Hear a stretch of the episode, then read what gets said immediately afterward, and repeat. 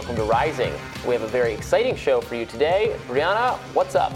Well, first, we've got some breaking news this morning. Liz Truss resigned as Prime Minister of the UK just moments ago, bringing an end to an embattled six week tenure that saw Truss's approval rating plummet and her own party turn on her over a dramatic, a, a dramatic economic downturn. Her 44 day term is the shortest in UK Prime Minister history. I came into office at a time of great economic and international instability. Families and businesses were worried about how to pay their bills. Putin's illegal war in Ukraine threatens the security of our whole continent, and our country has been held back for too long by low economic growth. I was elected by the Conservative Party with a mandate to change this. We delivered on energy bills and on cutting national insurance. And we set out a vision for a low tax, high growth economy that would take advantage of the freedoms of Brexit. I recognise, though, given the situation, I cannot deliver the mandate on which I was elected by the Conservative Party. I have therefore spoken to His Majesty the King to notify him that I am resigning as leader of the Conservative Party. And we're so lucky to have Julia Manchester, our colleague at The Hill, joining us in studio to help break this all down. Julia, how do we get here? What is going on? yeah, I know. Just to quote the TikTok meme, it's what on earth is going on in the House of Commons. Um, look, I think this was always going to be a tumultuous um, tenure for Liz Truss, no matter how long she served. She came in at a time when there was so much backlash against Boris Johnson, now the former prime minister. Now, of course, he resigned for different reasons. He was very much um, facing a slew of scandals uh, about COVID and so on and so forth. So with Liz Truss, though, this is all economics, and she was trying to implement what has been called Trussonomics, if you will, slashing tax cuts at you know historic rates in the United Kingdom. The issue with that, that there didn't appear to be a plan as to how to pay for those tax cuts, especially as we're mm-hmm. seeing record inflation, not just in the UK but really around the world. So there was issue, and then of course there was internal turmoil within the Conservative Party. We saw that her minister resigned just days ago, only to be replaced by Jeremy Hunt, who, if you remember, 2019 ran against Boris Johnson for Conservative Party leadership. So there was quite a bit of internal party turmoil here. Um, I don't think it's necessarily surprising that she resigned. However, I think the length of her tenure is certainly short. She is the serving prime minister in British history. I think the last one was George Canning in 1827 for five months, and he died. Liz Truss is resigning after 44 days. So uh, certainly a surprising start to our Tuesday and I guess midday in the United Kingdom. Yeah, Rob counting uh, her tenure in Scaramucci's earlier yeah. Yeah. We gotta know what the metric conversion is for Scaramucci. right. But look, the, the contrast that you Boris Johnson is an interesting one because th- that is someone who has been under scrutiny and criticism for a longer period of time, and it is interesting to note that Liz Truss would have not lasted. Paul Krugman wrote an article, an opinion piece yesterday in the Times arguing that Liz Truss's fundamental is that she charted out a place in the kind of um, gestalt of opinions uh, that is occupied by very few people, this kind of libertarian zone, fiscally conservative and socially liberal. And that perhaps it's just me, her, me and her in this empty quadrant. I mean, is, it, is it the case that there's just not the same kind of um, brilliance in the political sphere if you are uh, advancing tax cuts, uh, cuts for the rich as she was doing, without also having that social grist to keep working class people with you and, and kind of being anti-immigration and having some of these uh, anti-politics uh, touch touch points in your discourse as well? Yeah, it seems like that was really the case, um, you know, during her tenure. But I think, at least from an American perspective, and the coverage that we'll to see, we saw that so much of her tenure was really overshadowed by economics mm. and the mm. state of the economy. And I think part of the reason for that is that, you know, over the past years since Britain formally or voted to leave the European Union, seen a lot of turmoil when it comes to their politics. I mean, David Cameron left, then you had Theresa, you have you had yeah. Boris Johnson, now Liz Truss, and whoever comes after her, and it, it leads to a, very much a, a, place of concern among a lot of people. They don't know what's next. And all of those people you mentioned, those are all the previous um, leaders. Those are all. Con- it, it's remarkable to me that this the, the UK has been governed Conservative Party since Gordon Brown left in 2010. It's a 12-year war with with with much turnover in, in terms of leadership, all these embarrassing fights, and yet and yet the conservative coalition remains in power. So I guess will the, is this one thing too many? Um, you know, will Labor make a comeback? The approval number, Right. like the people's, who would you prefer to be in charge, is very much Labor right now. Labor has been in the wilderness for, for what would be in the U.S. context a just totally unprecedented amount of time. Right. I'm wondering, you know, it probably has to do with the factor, I would guess, that conservatives maybe politically may just be more savvy in the United Kingdom, to be able to capitalize on that more than Labour has been able to. But, you know, in the era that Britain finds itself. In, you know, outside of the European Union, as Truss said that in her statement, you know, as Russia's war in Ukraine threatens the stability of Europe, much of the Western and you know world, world in general, I'm wondering if there will be a shift among British people, you know, to say we've ha- we've had it with this uh, type of party. Well, Liz Truss was incredibly pro, um, as was Boris Johnson, uh, d- defending Ukraine, Ukraine, etc. Mm. Right. I don't uh, don't know uh, to how well that fits. You know, out here that a lot of actual conservative voters are not.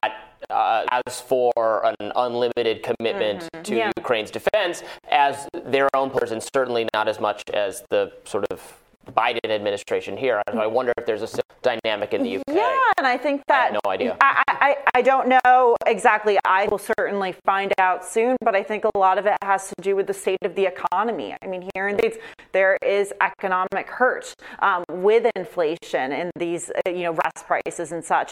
We, you know, we see we seem to see that happening in the United Kingdom. I would imagine that there is that question as well. Yeah. It's fascinating. Yeah, well, thank you so much uh, for joining us to talk about that. I'm sure we'll continue to follow this story in the case. And coming up next, I'll tell you what's on my radar.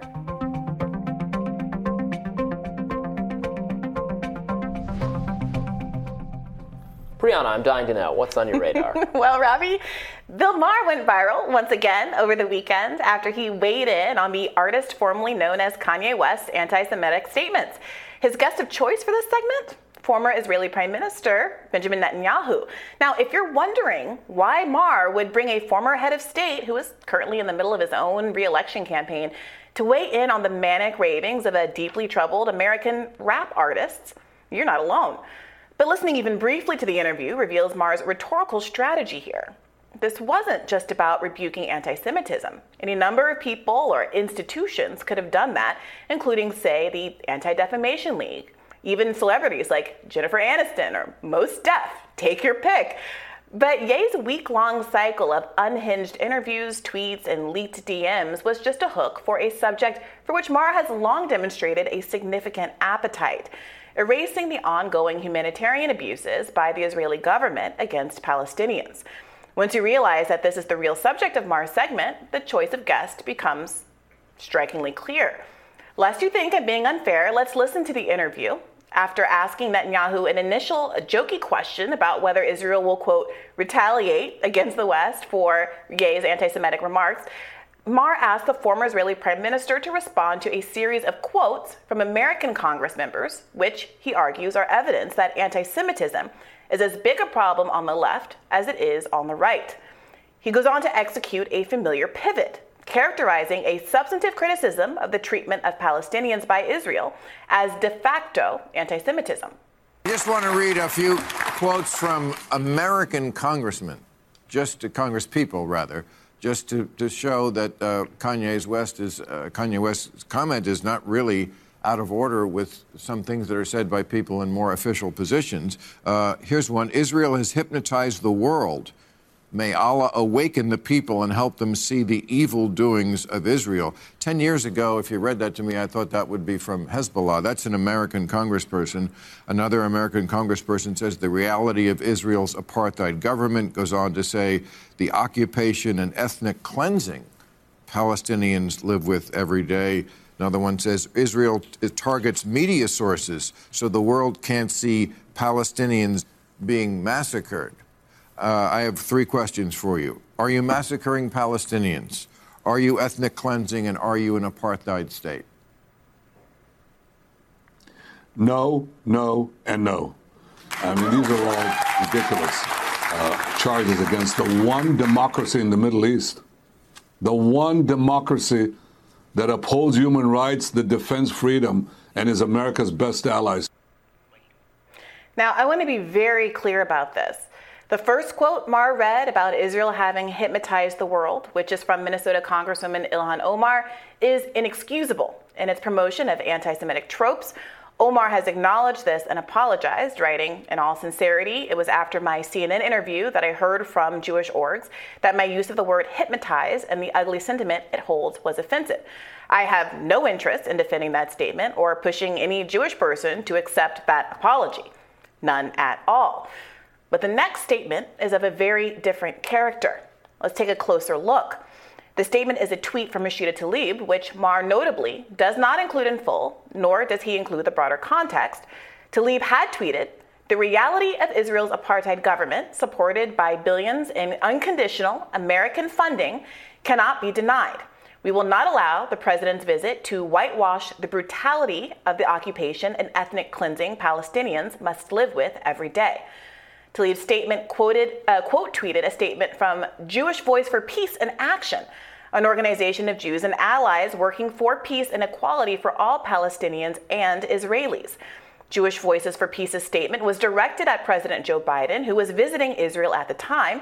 The organization tweeted a statement from Tlaib that criticized the Israeli government for forcing 1,000 Palestinians out of their homes in Masafer Yatta, a Palestinian community on the West Bank, so that the Israeli military could use the land for military training exercises. Quote, U.S. war crimes are literally happening under your nose, emphasized the Jewish pro peace organization. UN human rights experts at the time urgently called on Israel and the international community to stop the forced evictions, which an Israeli court determined were lawful on the basis that, get this, Aerial maps from the 1980s showed no permanent settlements. The rub that the residents of the land are nomadic people who often occupy the region's caves rather than standalone structures, making the probative value of aerial maps moot at best and pretextual at worst. I say all of this to make it clear that Tlaib's tweet was not a subjective personal claim based in anti Semitism. It was an assessment of a state Israel, and its actions against a community. An assessment that's backed by human rights authorities like the UN and Amnesty International. These same humanitarian organizations have also described Israel as an apartheid state. For example, UN Special Rapporteur for the occupied region, Michael Lynk, explained earlier this year that, quote, there is today in the Palestinian territory occupied by Israel since 1967 a deeply discriminatory dual legal and political system that privileges the 700,000 Israeli Jewish settlers living in the 300 illegal Israeli settlements in East Jerusalem and the West Bank.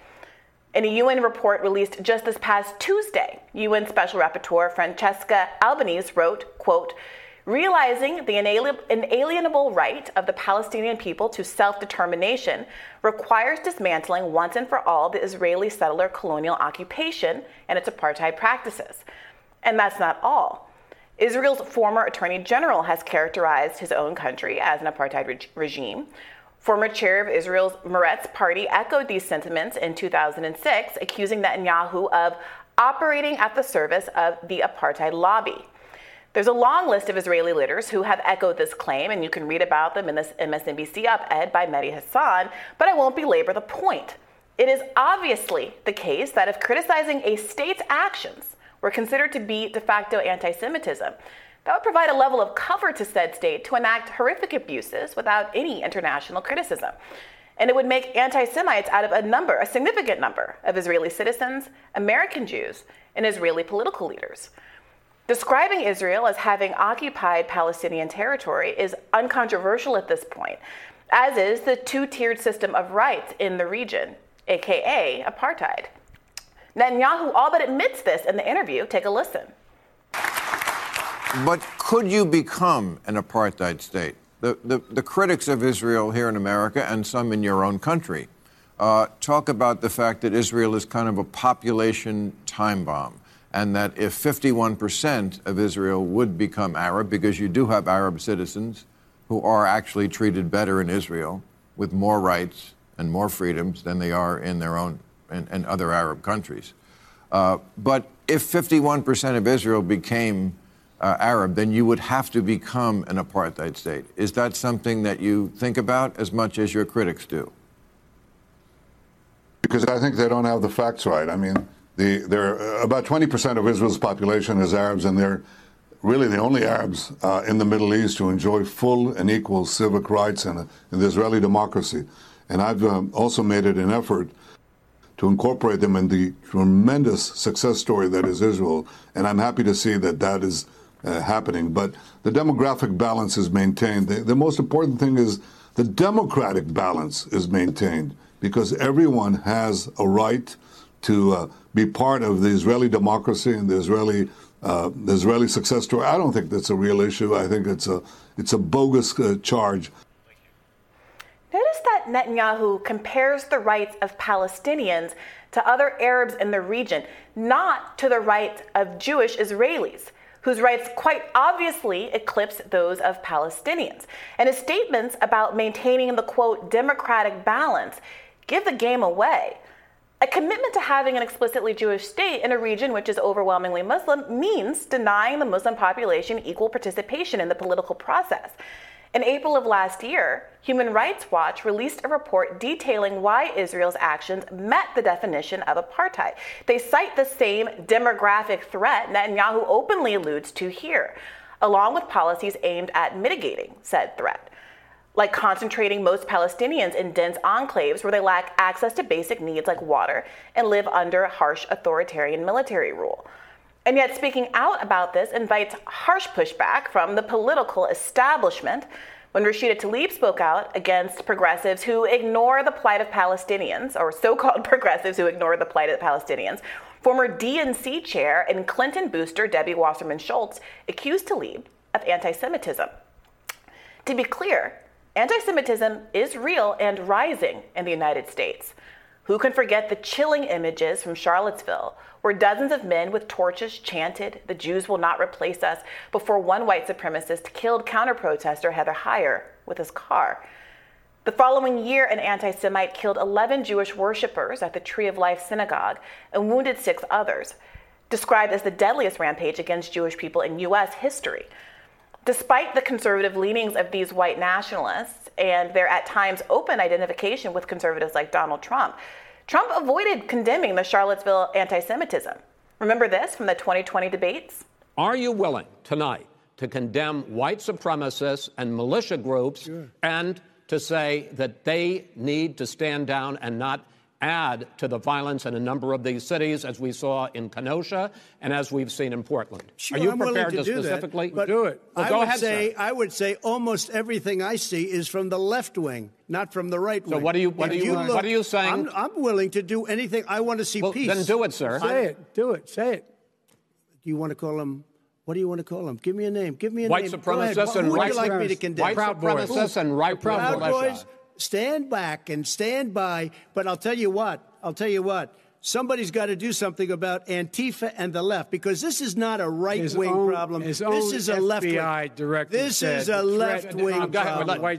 Like Trump, Netanyahu engages in both siderism in this both siderism in this interview, saying the communists blame the Jews for being capitalists, the capitalists blame the commun- the, the, the, the, the, communists for being uh, the Jews for being co- communist. Rather, if you have a problem, blame the Jews.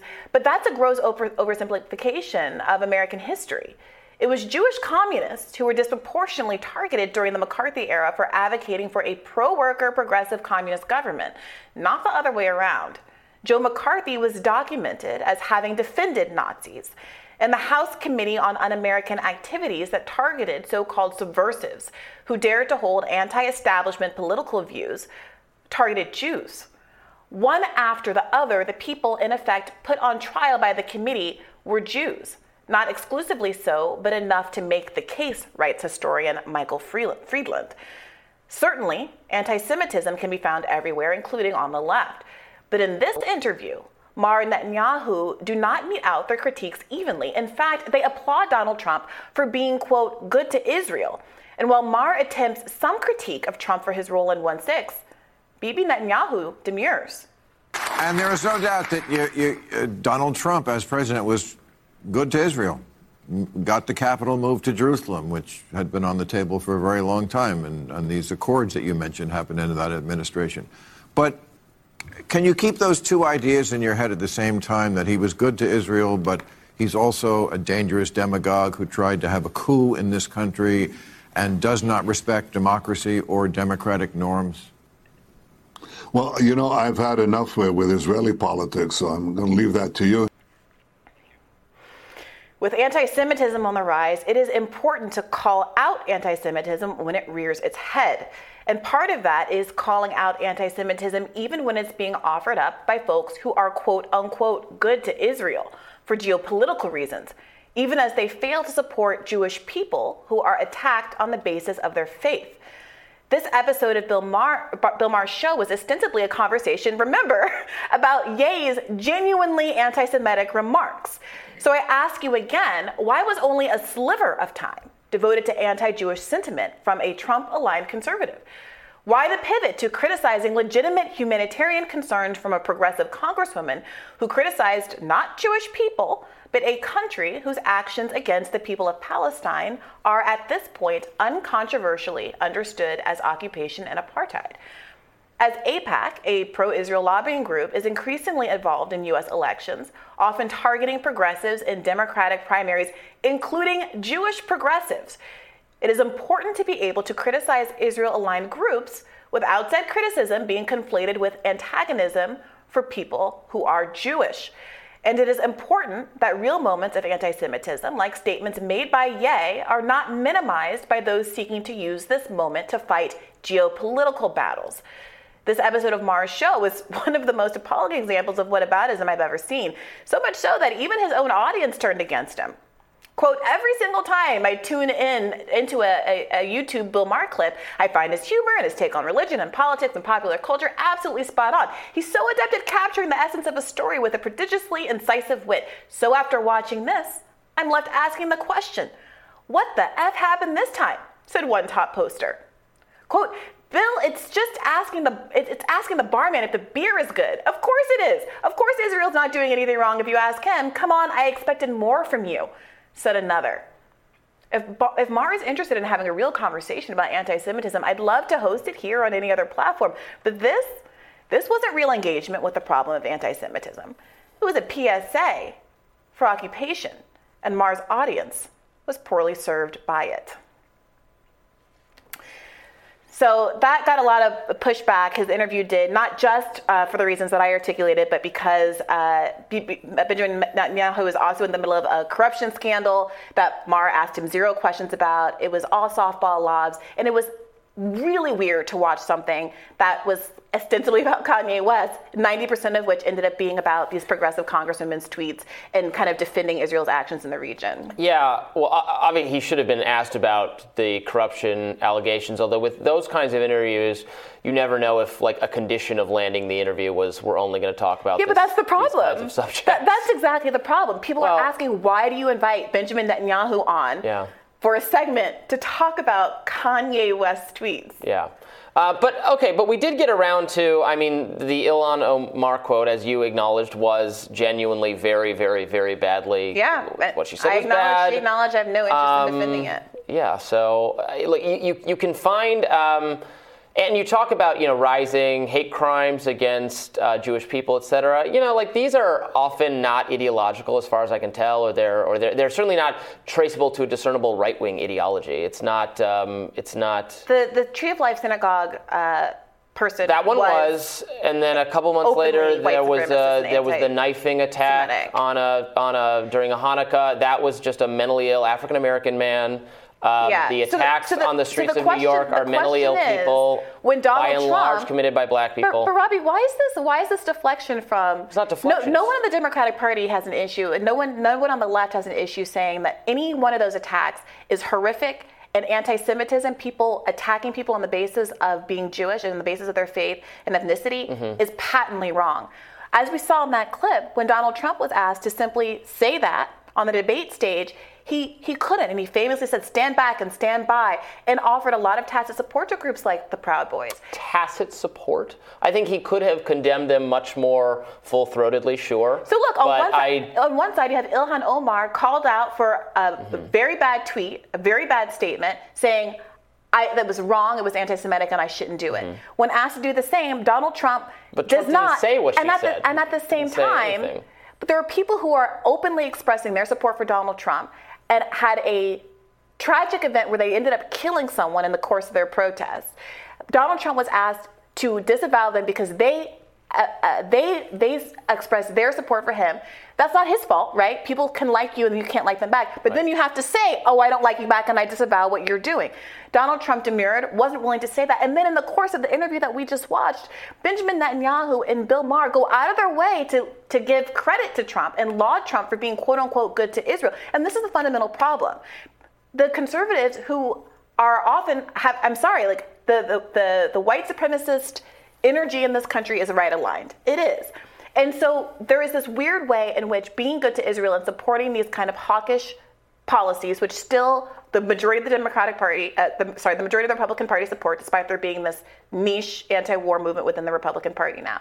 But the majority of Republicans have have substituted the idea of being pro-Israel for its own world-building geopolitical reasons with the idea of being a friend of Jewish people, including Jewish people in the United States. And that is a dangerous conflation because it means every criticism of what the Israeli state does is described as yeah, anti-Semitism. Obviously, I don't think it's it's de facto anti-Semitic to criticize some aspect of the Israeli government, or even to question um, giving aid to Israel, as Republican figures, including Rand Paul, routinely do and oppose.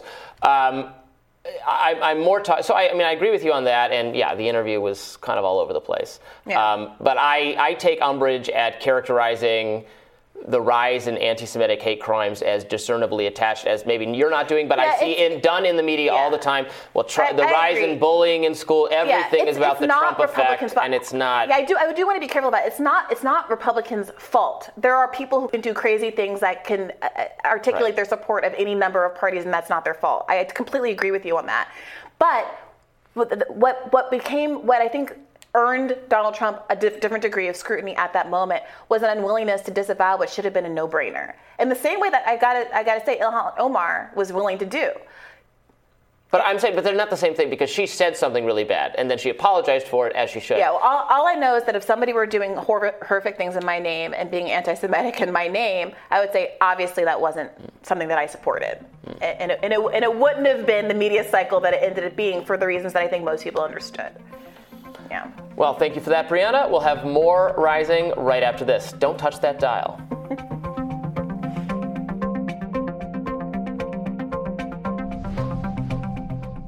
President Biden has made his feelings toward Fox News reporter Peter Doocy pretty clear. He's gotten snappy with the journalist on more than one occasion, even going as far as calling him a stupid son of a you remember.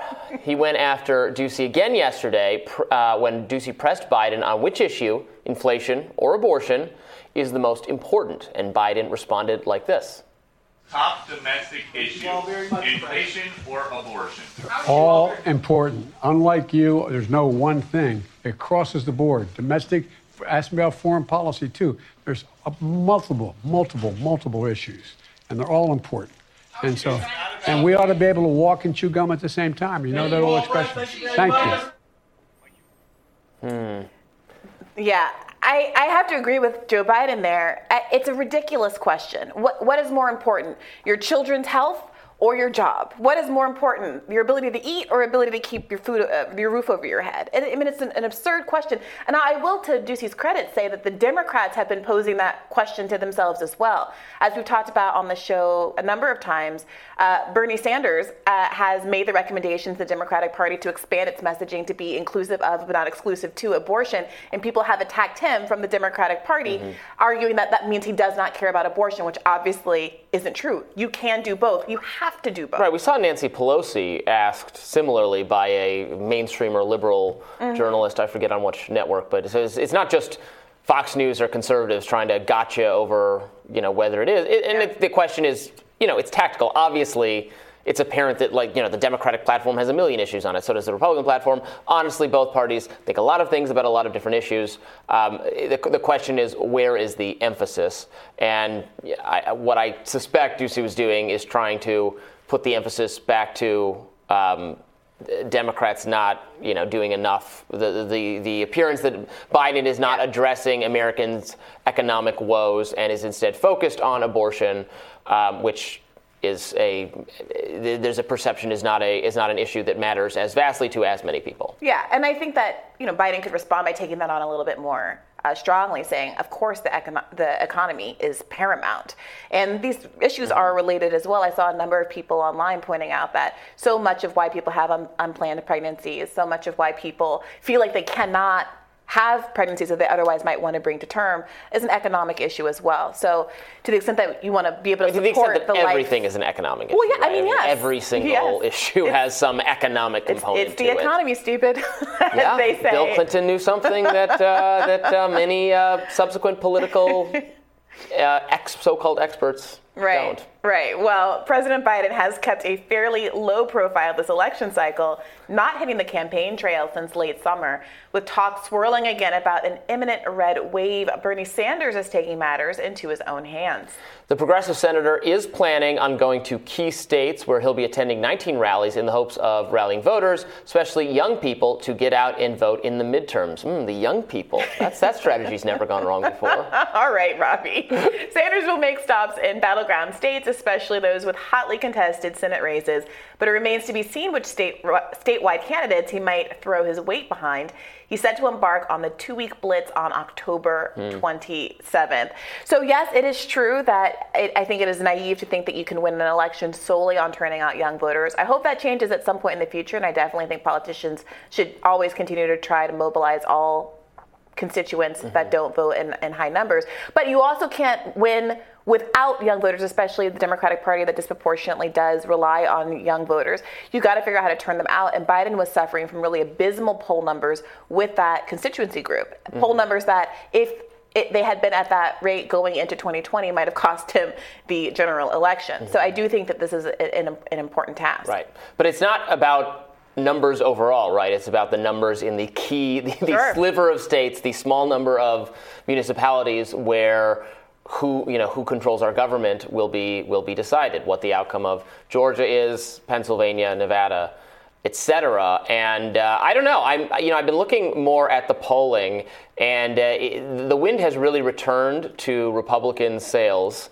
as of late. Um, the polls show are, basically are showing uh, like a slight Democrats ahead a little bit, but in the last several cycles, the polls have also show, have, have overstated. Uh, Democrats have not performed as well as polls would suggest. Mm-hmm. Getting to some kind of fundamental polling issues whereby low trust vo- voters who do not, you know, tr- have, don't have trust in our system, um, who are not answering pollsters' questions, um, who are maybe not who are being evasive or don't want to discuss where they're thinking or, what their views are.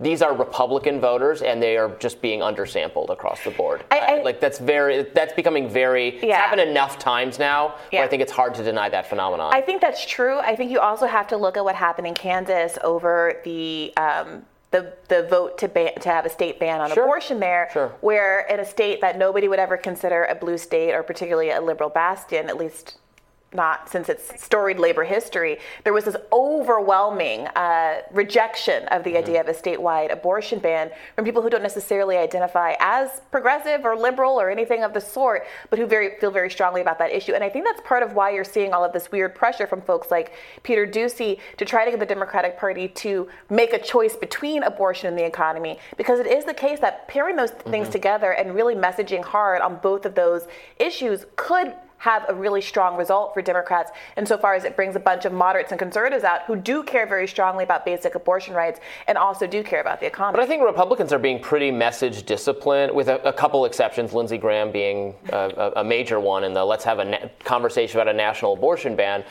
Uh, that aside, but nobody liked that he said that. That aside, Republicans are being pretty message disciplined about this issue right now. They're not talking about how, you know, if we retake again, yeah, except it, for Lindsey doesn't, Graham, it doesn't matter anymore, Robby. The Republicans well, were the does. boys that the, the, boys that called Wolf. At the end of the day, they've been saying for decades now that they're not going to touch right. Roe, that they have no interest in overturning Roe, and the second they got the votes on the Supreme Court to do it, they did it. So no one, frankly, believes a word that's coming out of any Republican's mouth. Lindsey Graham might be the one that's saying the quiet part out loud, but everyone, I think. Oh, I think they might absolutely the quiet, try to do it if they got right. power, but they're just not saying right, they're going to do right. it. Right, but the Democrats are ringing that bell out and clear, yeah. and I think as we saw in Kansas, and I think that as we've seen in polls across the country, there is a reason why Democrats are, are emphasizing the abortion message, and I don't yeah. think that's wrong. I just don't think it should be mutually exclusive to also talking about the yeah. economy.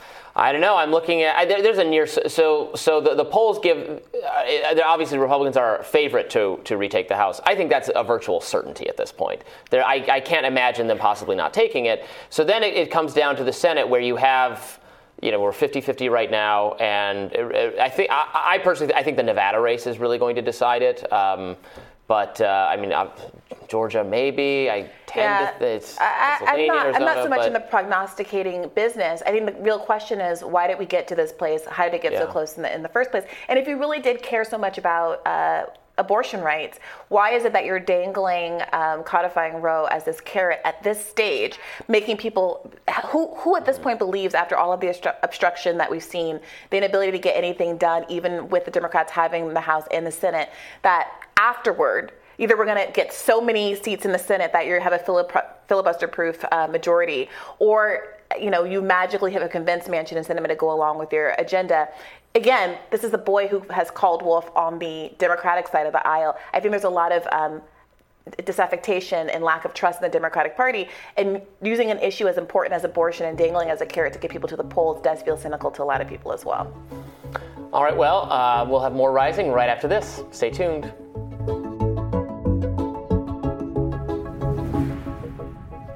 Americans are not happy with the mainstream media. A New York Times Siena College poll published earlier this week found that nearly 60% of registered voters see the media as a major threat to society, while 25% see it as a minor threat.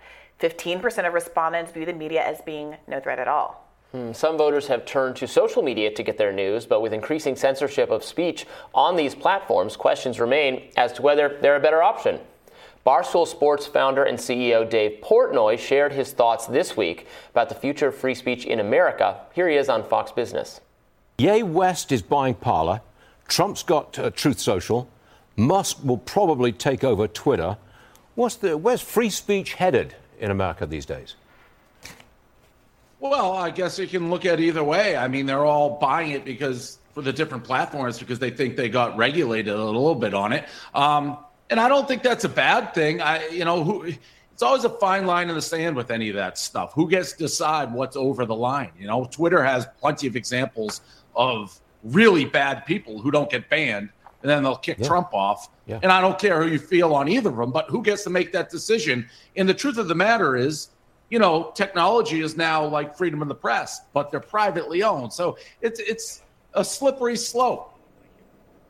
Hmm. Yeah, I think that's an, a, a, kind of an unexpected. I shouldn't maybe shouldn't say unexpected, but there's a level of nuance there that I don't think is often in these conversations. It, it, there's an acknowledgement that even though I think a lot of these very wealthy individuals who are buying up these platforms are doing so because they're rightly critical of the lack of transparency that is associated with the moderation decisions at the major existing right. platforms, you are kind of jumping out of the frying pan into the fire because now you're reliant on the goodwill of individual billionaires who also don't have any accountability structure in place other than maybe they don't want to get ratioed online um, to do the right thing. Right, and uh, his point about these being they are private, they are business. These right. are businesses. Uh, in some sense, you know, we talk about free speech because we, we, want we want there to be free speech on these platforms. Um, they have made commitments. They've stated all. They've said they're going to be free speech platforms, yeah. even even before you know, even before someone like Musk comes in, who has a much more firmly stated uh, in in in in what he said at least. We'll see what it looks like Yeah. in practice. Uh, but Zuckerberg, Dorsey, you know, previous owners of these social media sites, Zuckerberg's still a current owner, um, have articulated these same, same promises, and it sounds like it would be better, so we want it. But these are private businesses. They are they're media companies. They're just media companies. Their their business model is selling a curated user experience Yes. to advertisers, which doesn't always align with any principle of free speech whatsoever. No. They're trying to sell advertisements. It's a business. It's it's Yeah. capitalism. I'm sorry. This is this is a fundamental issue. I think the the free speech framework, in a lot of ways, is not the right framework to be demanding here. Because Yeah. to be honest, nobody is actually wanting these platforms to be laissez-faire, wild, wild west. They would be No. unusable pornography kind of wastelands if that were truly the way these were run. And uh, Mark Zuckerberg's initial insight into Facebook and what made it so popular was that it was going to be a website that, unlike MySpace, you had to have a college email to log into at first. There were going to be there was going to be a, a standard format for every page. It wasn't going to be colors and music starting to play when you clicked on somebody's profile. There was a certain sanitized professionalism to the whole thing, and obviously it got opened up over Facebook, time. not the Facebook, because it's cleaner. look, look, I was there. I was, I was in those Yeah. trenches. I was one of the first thousand or so people to ever have an account because I was in college um, at Harvard at the time when it was invented as a freshman. And I remember the changes over time. And that insight was what everyone got. Oh, wow, this is something that you know you can you can be friends with your mom on that everyone's the, the, the uniformity and the sanitized nature of it was literally the draw and i think we're all playing ourselves when we pretend as though we don't want some kind of moderation the question is is that moderation going to be non-ideological we don't want these platforms advancing Right. one particular ideology because we're concerned it's and not is, our it, own is it going to be ideology. fair? And is it going to be, fair? the rules consistently applied?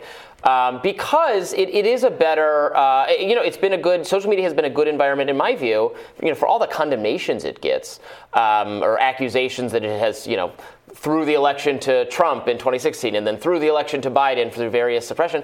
I find it possible a lot of times to have more freewheeling conversations on social media than take place within the narrow confines of the mainstream media, Yeah, which, which absolutely. absolutely and increasingly wants to tell you what to think and wants to tell you, you what to think within a very, very narrow, some semi-progressive, uh, but not left, uh, certainly progressive Yeah. cultural, social framing that uh, that is not well represented in the rest of the country, and, and then misses some important stories relating to COVID, relating to Hunter Biden, related to other things. Um, I, I wanted to put up on screen, and I, I think this was the right place to discuss it. This tweet from uh, uh, Ben Collins. So he's on the, the sort of misinformation beat for NB- NBC News, which I think this is a great example of like the misinformation people, people who are obsessed with the misinformation, so often misinform their own audiences. He, he writes that betting markets are illogical because he's looking at how on if you on predicted, if you bet on individual states, it would look like the Democrats are going to win the Senate, but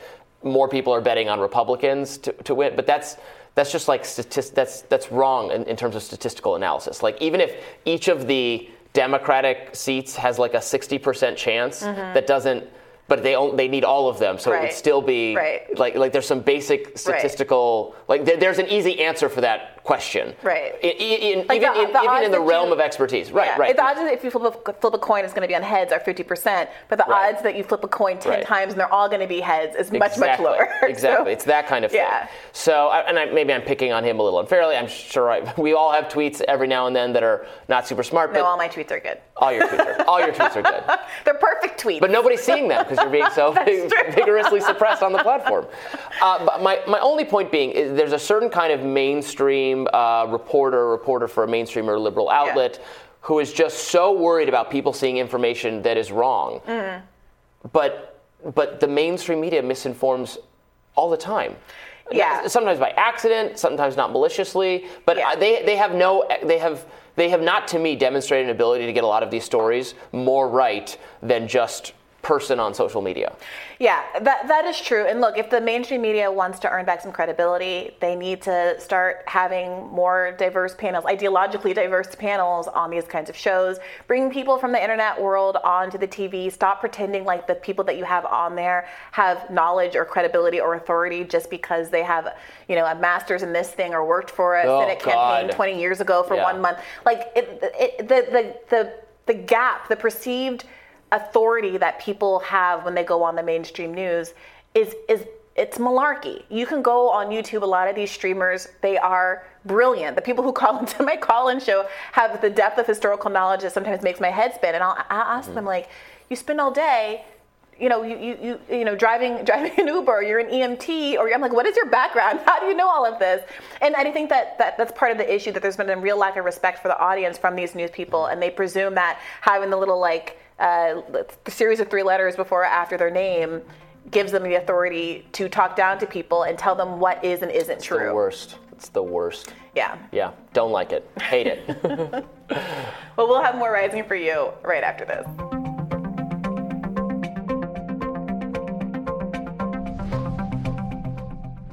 The Centers for Disease Control and Prevention's Advisory Committee on Immunization Practices has voted unanimously to add COVID 19 vaccines to the federal Vaccines for Children program. The initiative provides thousands of free vaccines every year to children who otherwise might not receive them due to cost. As the country braces for a COVID winter surge, new cases, hospitalizations, and deaths thankfully remain down nationwide, according to the CDC. However, alarmingly, positivity rates now reach upwards of 20%. Some of the busiest neighborhoods of Manhattan, potential sign of what's to come as temperatures drop. Just this week, Dr. Anthony Fauci called two new BA5 subvariants pretty troublesome for their ability to spread rapidly and evade antibodies created by the vaccine and previous infection. So, yeah, there was a lot of um, discussion mm-hmm. of this childhood, uh, adding the, the vaccine to the federal, this federal registry for children. So this registry is just to make it freely available. Mm-hmm. Um, there is going to be a separate meeting, um, I think taking place today or sometime soon, about adding it to the schedule for mm-hmm. childhood vaccinations, um, which doesn't, I, I, believe that doesn't um, absolutely mean it's mandated necessarily. That's still up to local jurisdictions, although there are probably many jurisdictions who just say whatever on this childhood mm-hmm. list is, is mandated. That list protects if that vaccine's on that list it essentially immunizes the company that makes it from lawsuits or liability like you just can't sue them over those mm. um, and then many you know some there's a general recommendation for children to get those vaccines so yeah, I would be proceeding very carefully here because um, uh, there is a lot of debate over whether children need this vaccine. And the other vaccines, which children do need, could come to under more scrutiny as people people are going to say. Mm. Some people are going to say, "Wait, you're saying I have to get COVID for my kid? I don't believe that. That's not true. I'm not going to do it." What are these other vaccines you're telling me yeah, I have to get? That would be an interesting backlash effect. Look, I think that it is kind of on its face troublesome to include a vaccine like COVID, which, and this isn't, you know, casting aspersions or conspiracy mongering. It just has not existed as long. It doesn't have as much testing behind the long term effects of subsequent vaccines and boosters as a lot of these other uh, vaccines mm-hmm. that are already on the register, right? It just it is not in that world. It was a vaccine that was developed quickly to meet an emergency. So glad it was developed quickly to meet that emergency.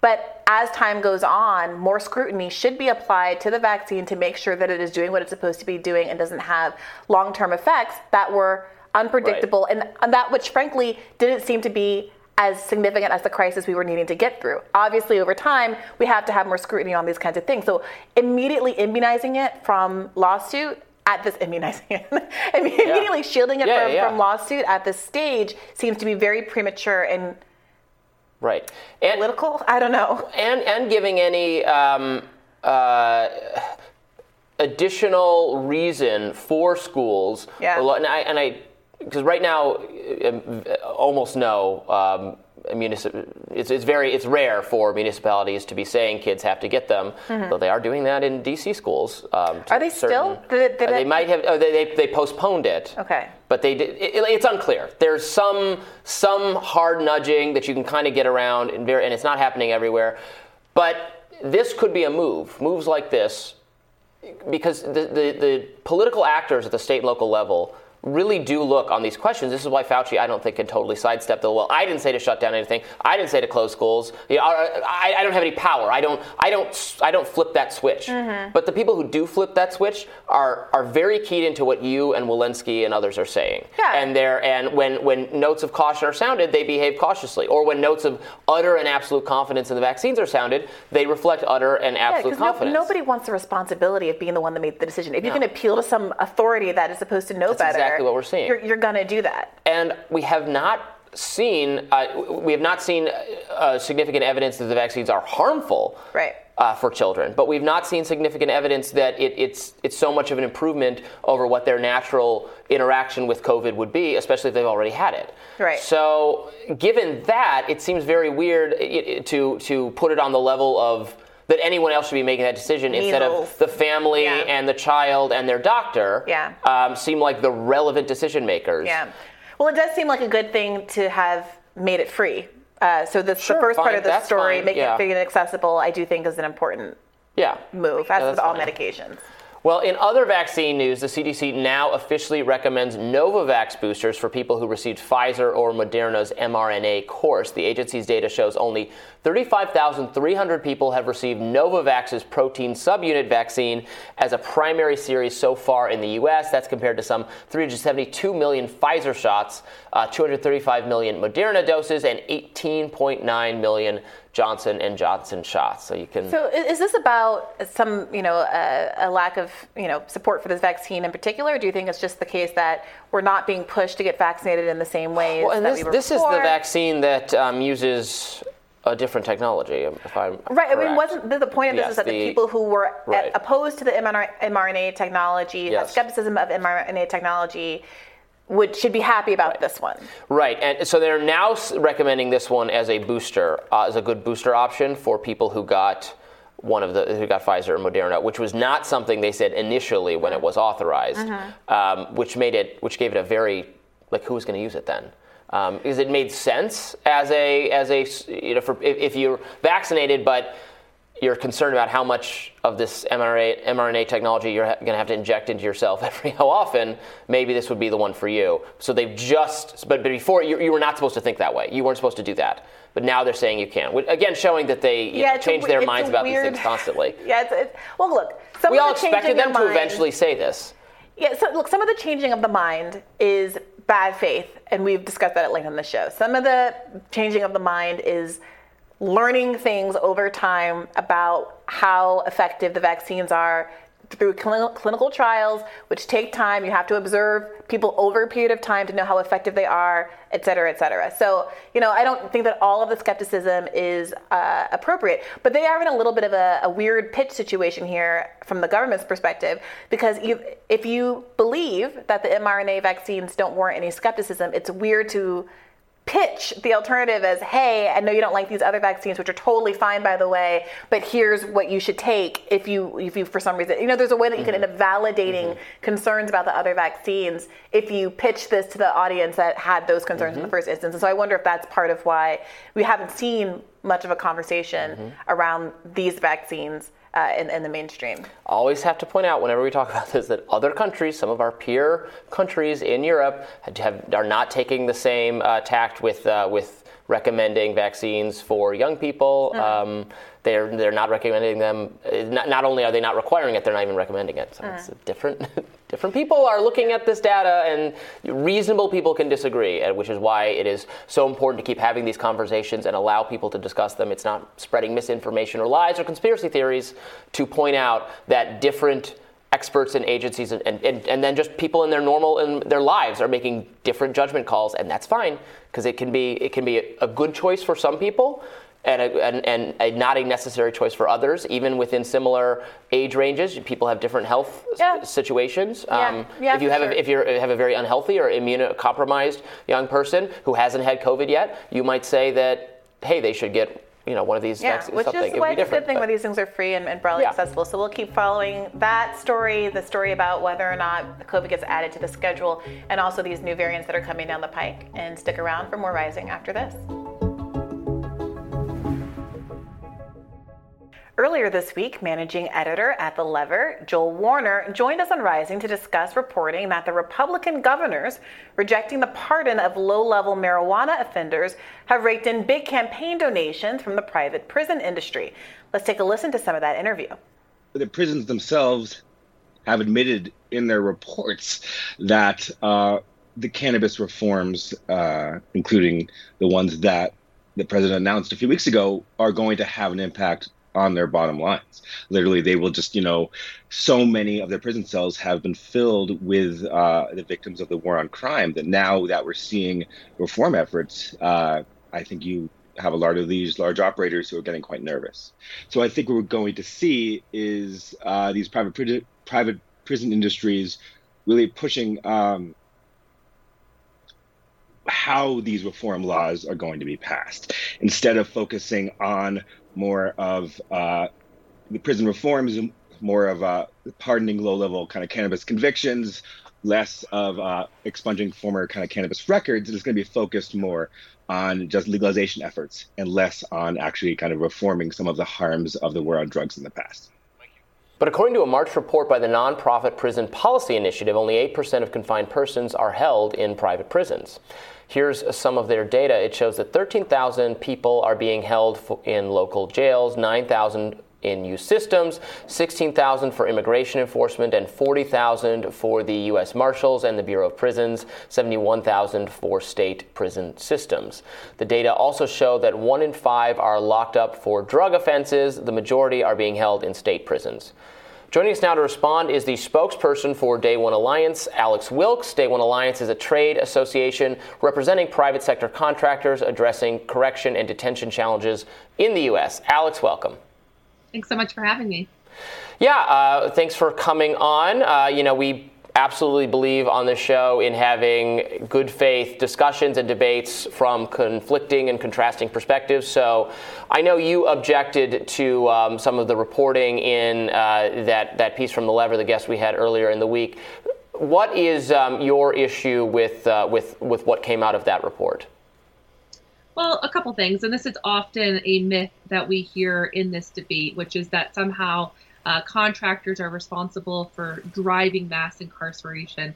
And when you look at the statistics, like you just pointed out, it's mathematically untrue. Uh, it's impossible when uh, the contractors make up 8% of the total amount of incarcerated men and women in this country. Um, so, I mean, there are other forces that, that are driving those things. The contractors are not one of them.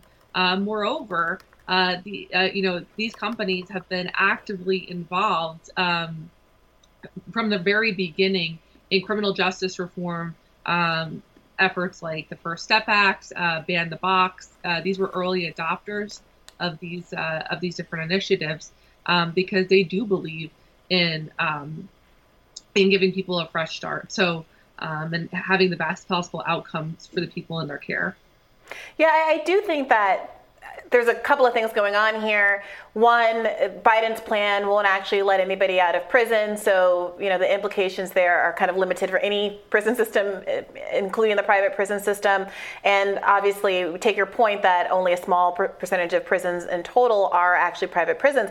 I think that part of the reason, though, that private prisons do get a lot of attention and focus in this debate is for scandals like the one we saw, one of which uh, just happened in, in, in August, where judges who sent uh, prison sorry, children to for-profit jails for kickbacks were ordered to pay more than $200 million in damages.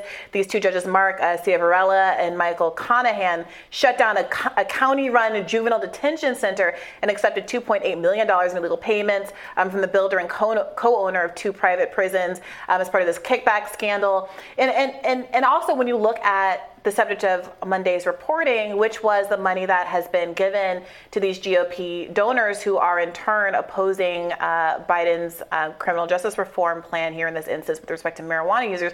There is this um, obvious connection that people start to draw intuitively between three governors raking in more than 263,000 from donors, um, from private prison industry donors, and their opposition to Biden's plan. So, what do you say to people who see a relationship there and have skepticism about the role that private prisons are, are playing in this country?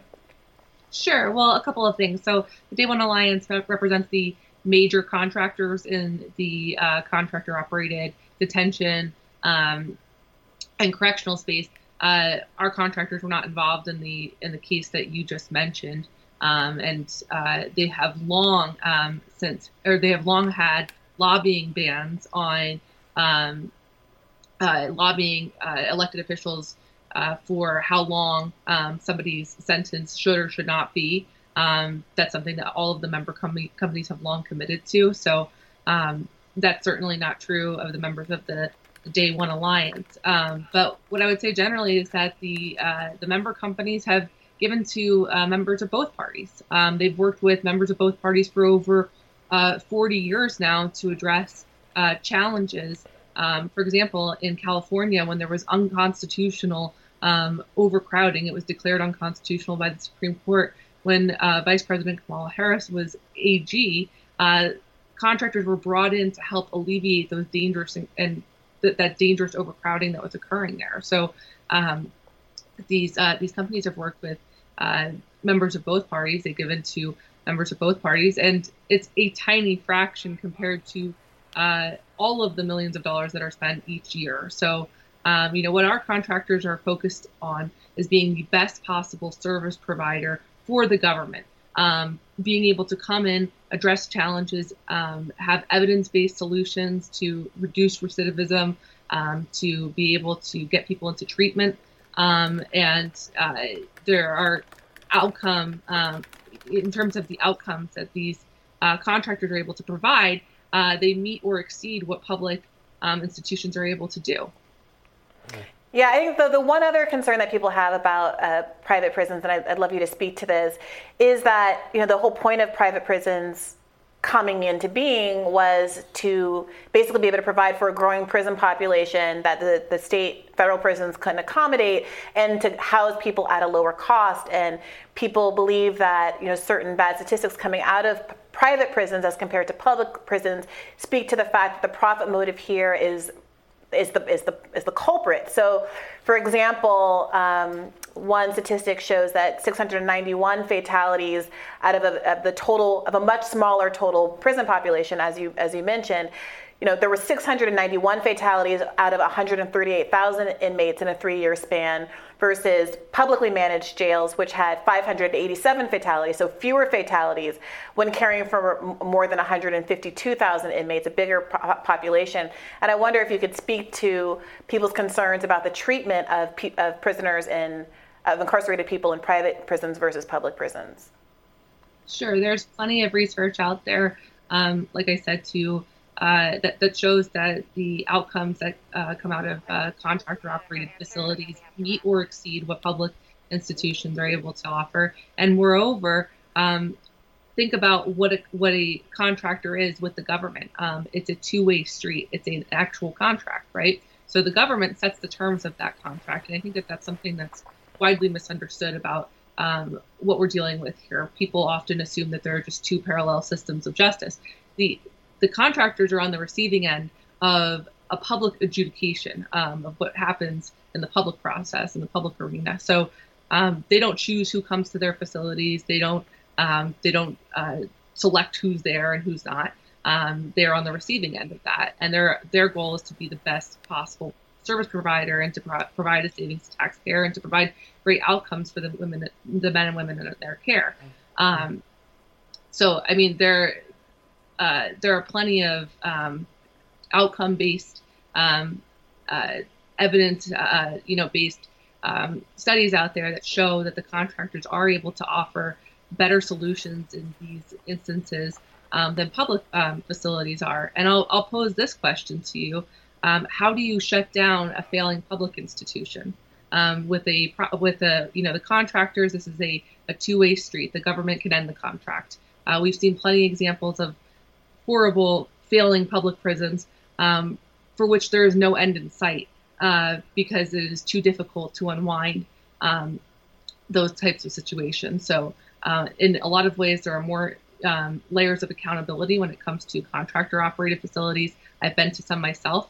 Uh, not only do you have uh, health and safety inspections coming in from from the state, you have uh, contract compliance officers there uh, from um, both the member companies and from the government who are coming in, and they're making sure that uh, everything is being adhered to exactly um, exactly to spec in the contract. So um, it's different. You know, it's it's different in the public facilities where you just don't have that level of oversight. Mm. Alex Wilkes, thank you so much for joining us today to talk about this. Thank you so much for having me. And we'll be back with more Rising right after this.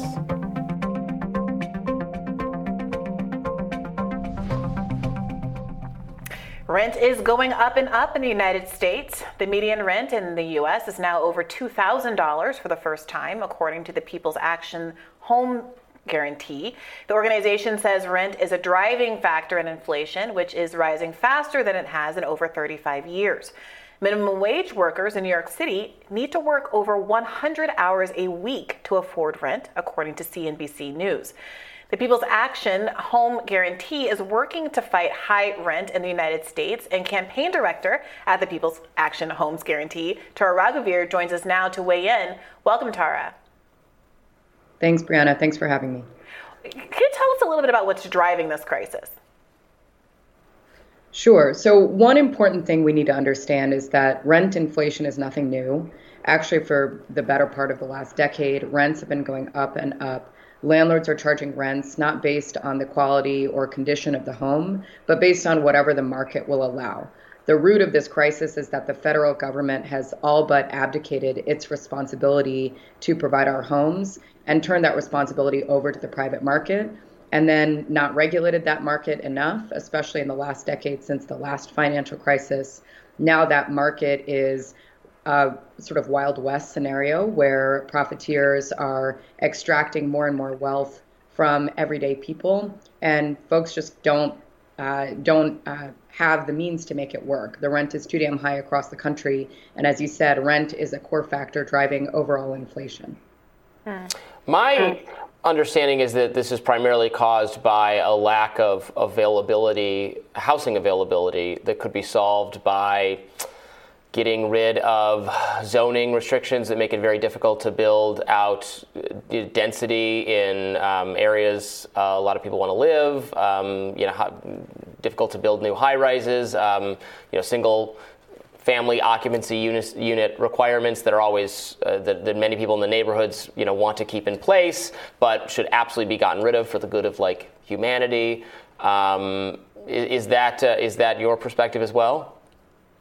There's absolutely a shortage of truly affordable supply in the American housing market. And we disagree with supply as the only response, and especially the urgent response to this crisis. It's consistently the only thing that we're hearing from the president and his economic advisors. We just need to build more. But there's a couple issues with that argument. First of all, we can't rely on the private sector to solve a problem of its own making, right? That sector depends on driving for their profits. They're not going to reduce the rents because there's, um, or automatically because there's more supply in the market. And in a highly speculative housing market, more supply doesn't necessarily mean lower costs. And then finally, the argument that we've been making with the president and his team these days is that increasing supply and you know passing policy or instituting measures that push for more supply uh, now may impact the market in five plus years, but that really doesn't do anything to alleviate the pain that people are in today when the rent is too damn high across the country and people can't make their bills at the end of a month. So, what kinds of solutions are you proposing?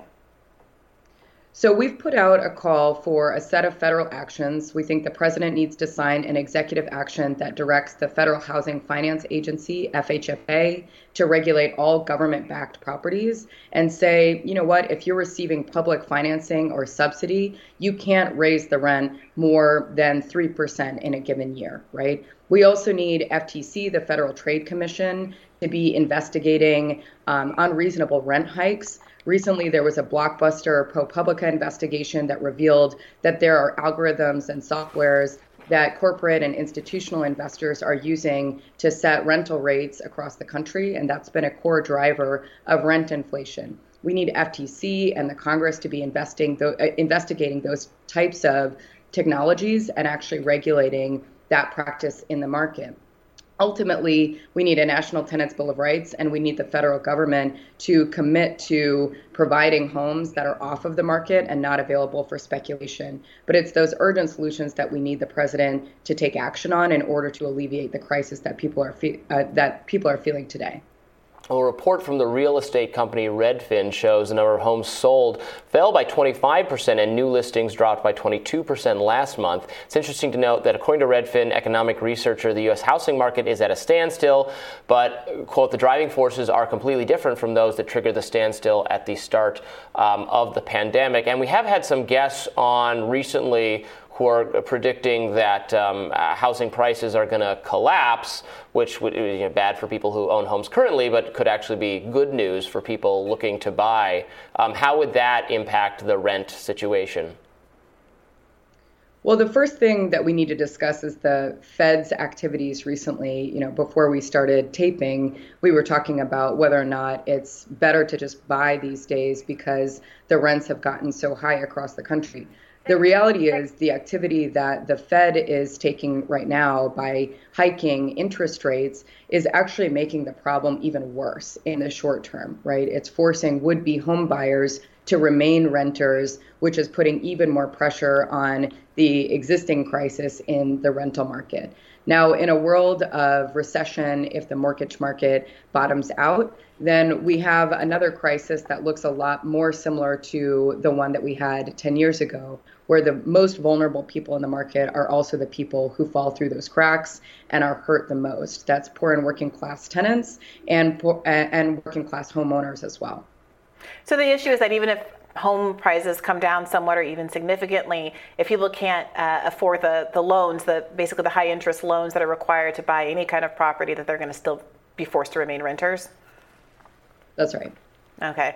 Yeah, it, there's a lot of interesting dynamics at play. It does seem like, I mean, I take, Robby, your point. You're often bringing up the extent to which uh, zoning uh, restrictions and a lack of supply are an issue. I also hear people Townies.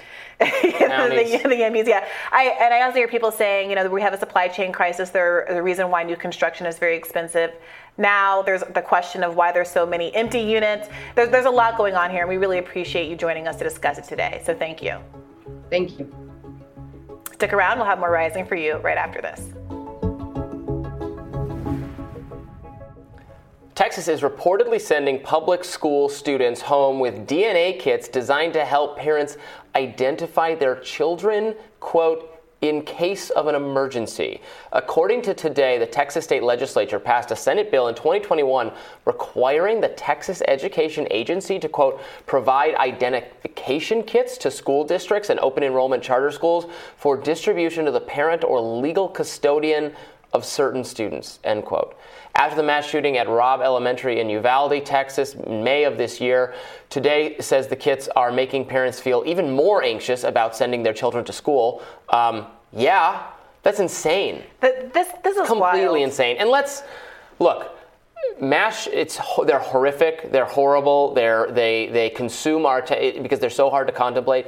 But mass shootings in schools are not actually all that common. They are certainly not common enough to, to like as routine practice have something like this or have the, the other thing is mass shooter drills which schools do now are, are, are, are more frightening and, and terrifying and intimidating for the school every now and then they don't tell the kids that it is a drill um, it, it, it's, unne- it's not necessary at all they're, they're statistically so unlikely So I don't know that I agree about the mass shooter Okay. drill aspect of it because we did have that incident. Remember, just in, in Uvalde, the kids had been trained, for instance, not to open the door. Um, when when, the, when someone says hi, I'm a cop, and you can come in, and they and they didn't open the door, and it really was a cop, and it seemed to me like that was one of those moments where like I'm I'm glad that they had that savvy. Eventually, you know, they were the kids in that room were able to be you know properly notified, but it was the cop who didn't actually have the training to know what they were supposed to do in that situation, not the kids. And if that is going to keep happening, if cops are going to continue to be as ill prepared as they were in Uvalde, I want the kids to know as much as possible.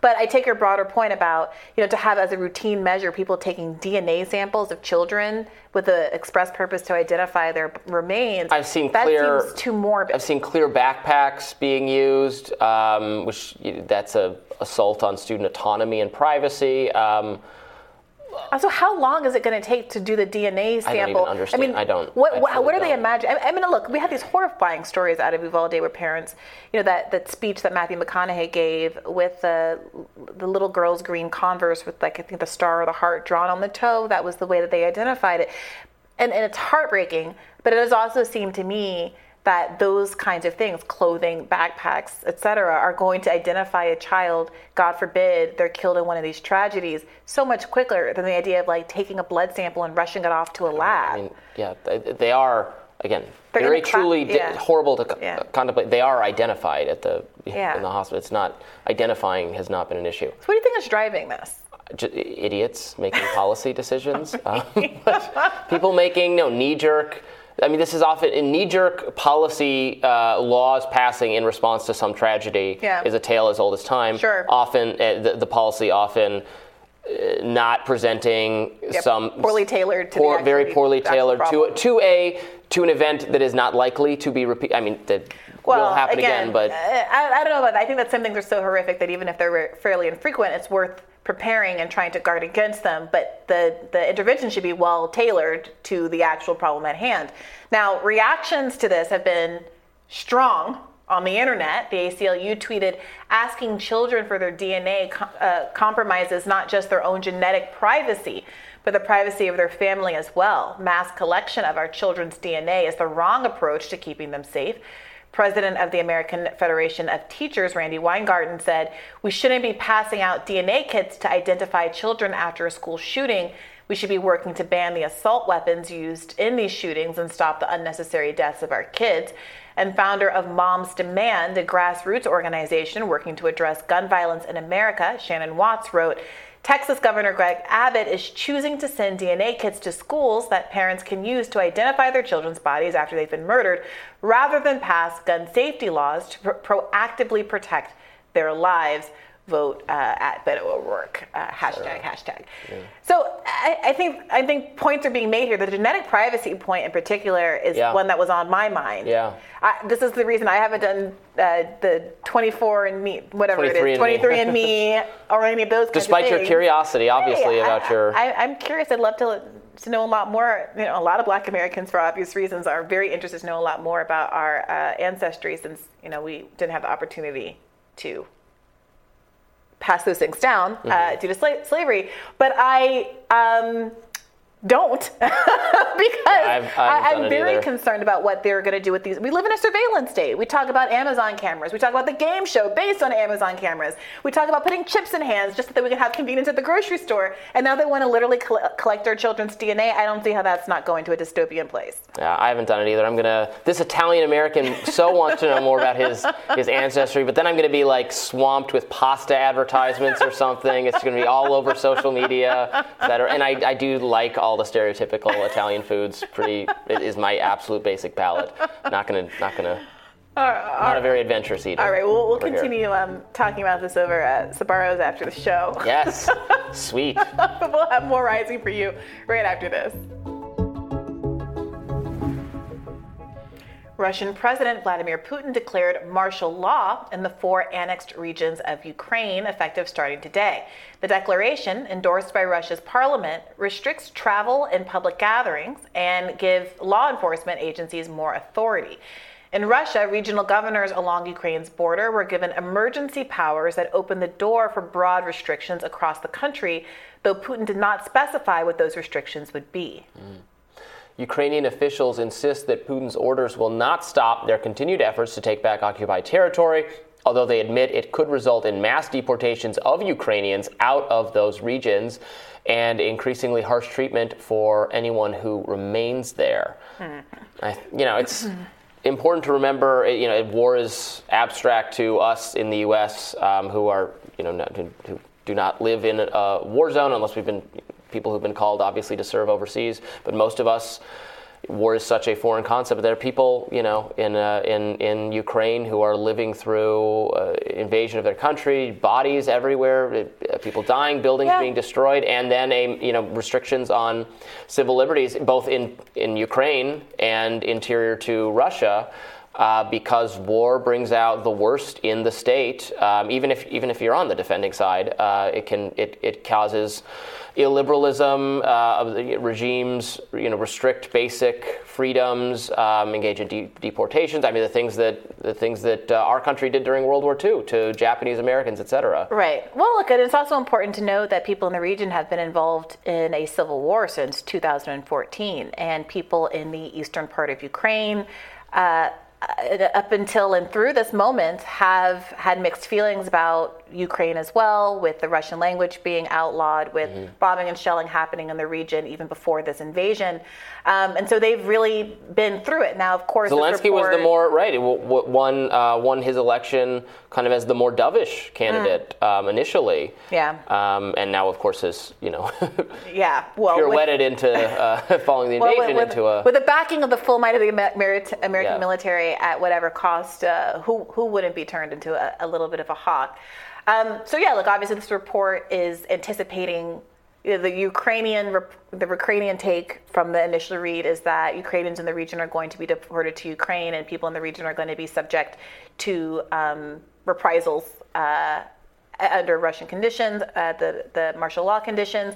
Russia obviously opines that they're doing this in a way to protect the Russian speaking nationals of the region, and around and round we go. The, uh, the outstanding question the same question that existed in February when this conflict started is what does uh, peace negotiation look like? And unfortunately, it doesn't seem like we're any closer and to how that. How soon can we get it going? Yeah. Let's have that have that conversation happen. Yeah. The only way this conflict will end, some kind of peace settlement that no one is totally happy with, but um, gives Russia something and allows them to back out of this conflict. Yeah. It's the only way to do it. Yeah. Well, former Vice President Mike Pence reacted to claims by House Minority Leader Kevin McCarthy that if Republicans take back Congress, the U.S. will no longer be a, quote, blank check for the war in Ukraine. Take a listen. Uh, the House Minority Leader Kevin McCarthy, who wants to become the next Speaker of the House, has said if Republicans take the gavel, that America will no longer be a blank check for the war in Ukraine. Do you take issue with that? You know, the United States throughout our history has understood that we need to be the leader of the free world. And that includes being the arsenal of democracy. And, and in the days of Ronald Reagan, we, we understood the value of confronting the Russians and communism in the world, not by necessarily fighting them directly, but by making sure the people that were fighting the communists, whether in our hemisphere or other places around the world, had the resources that they need. So he wants to go back to a 1950s style dominoes uh, theory. We're going to chase down communists and dissidents in every corner of the world and get involved in every intervention there is. I mean, this is really highlighting this contrast between, I think, the bulk of the, rep- the Republican Party, which is represented by Mike Pence's views here. But Mike Pence is not popular among the bulk sh- of the Republican sure. Party. Sure. Uh, well, the bulk of the Republican base, but in terms of Republican elected officials, the overwhelming majority, I think, do align with Mike. Well, when you look at these votes on Ukraine, mm. I, again, I will give Republicans credit for being having more people who vote against this funding than Democrats, but it is a small sliver of the Republican Party. It was 11 senators and uh, something like 50 40, odd, yeah, yeah, yeah. Um, House members. So this is yeah. not a majority, but any any. Come November 9th, it's going to be more in the House. We'll see in the Senate. Um, Mike Pence does not know how to read the room uh, for the broader conservative movement, or he does and he doesn't care. There, there, could be that. He's like sincerely committed to an outdated version of the Republican Party that he is going to represent um, until he's. He, he sees himself as the spokesperson. I think he knows for a side that until, is losing. Until the one six folks get their hands on him. oh God. God. I mean, look, this is. But he's not. He is not going to be. Um, he will. He's not going to ever be the Republican nominee for president. I will make that prediction. I, that, that, um, that he, he will right. not ever have the. Which is quite a fall for him because. Yeah. Prior to uh, to Trump losing, and then everything that happened that Trump did and said that was very bad, that put him then, you know, it put that put Mike Pence in a difficult, in a frankly impossible place. Uh, but he will never have the support of enough of the base again. And he, and he's also not speaking to things that are important to them. And yeah. the base has somewhat de- is definitely more in line with what McCarthy. I mean, and note that Yeah. McCarthy didn't say we're going to um, cut off all funding for Ukraine on day one. He did not say we, we are unsympathetic to Ukraine or that we sympathize with her. He said none of those things. He simply said that there's the as long as it takes blank check policy that is going to come Yeah, a question. not that hard how, to meet. How could you? How can you who can have a problem that? with that? Well, Mike Pence can have a problem with that. Look, Yeah. maybe he should try being a Democrat. that is more. li- It is more likely that he becomes a Democrat than becomes a. He is a more likely Democratic nominee for president than a 100%. Republican nominee I can see it now. Oh goodness gracious, I can see it now. The uh, the um, the the Pence Cheney ticket. It'll be. You'll just. Uh, then you'll then you can do a Tulsi and you can exit. we'll all just. Look, I've already, I've already exited Right, the you- Democratic you're- Party. yeah. Hillary Clinton was enough to chase me out of the Democratic Party. Unlike, unlike Tulsi, I think I've been a little bit more vocal about my problems with the duopoly and how uh, corporate purchase of both political parties makes neither a real good home for progressives, independent-minded people who actually want to return power to the people. But I digress. You can come to the Libertarian Party. We have no corporate pa- backing or power or or anything of the. You, you guys have corporate back. No, That's no, no, we don't. we'll, we'll get into that. No, no, no. I assure you we don't. I wish it were otherwise. No, no, no Kochs. no Kochs. No, all right, fine. Well, I don't, I don't know how much the, the we should not get into this right now. I don't know to what extent. right certainly in the past, they to in all fairness, in the past they have supported. Like decades ago, uh, a Koch was actually on the Libertarian Mhm. Party um, ticket. I don't, I don't think they're particularly More involved fodder for our whatsoever. I am I am quite hungry, so we should probably we should probably wrap. But we will be back next week. Same rising time, same rising place. Be sure to like, share, and subscribe so you never miss any content. And for those of you who like to listen while on the go, like I do, we are now available anywhere you listen to podcasts and also on Roku. Hooray! All right, see you next week. Take care.